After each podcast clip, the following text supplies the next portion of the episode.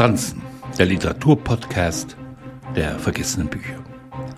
Sophie Oxans Roman Fegefeuer erzählt von dem Trauma, das Estland ergriffen hat, als der Zweite Weltkrieg das Land zwischen die Fronten spülte und zum jeweiligen Aufmarschgebiet der Besatzer machte. Okkupation, Folter, Erschießungen und Deportationen prägten den Alltag. Oxan verknüpft zwei Tragödien, jene Estlands und das von Ali Dutroux Sie ist alt und lebt zurückgezogen auf einem Bauernhof. Von ihren Nachbarn, den Menschen an sich, hat sie sich abgewendet.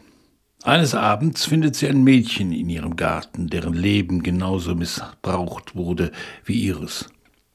Eine Russin aus Vladivostok, die estlich gelernt hat, weg von der Mutter ist, unter deren lethargischem Schweigen sie litt. Über Berlin, wo sie zur Prostitution gezwungen wurde, kam sie nach Estland, weil dort ihre Familie herstammte.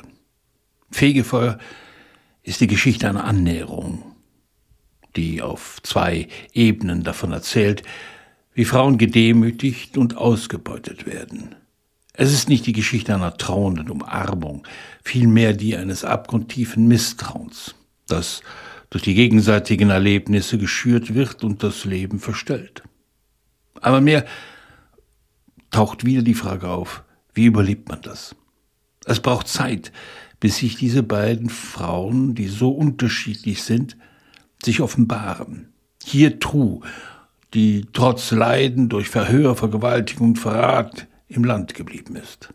Da Zara, die junge Russin, die ihr Glück im Ausland gesucht hat und mit dem Tode bedroht wird, wenn man sie findet.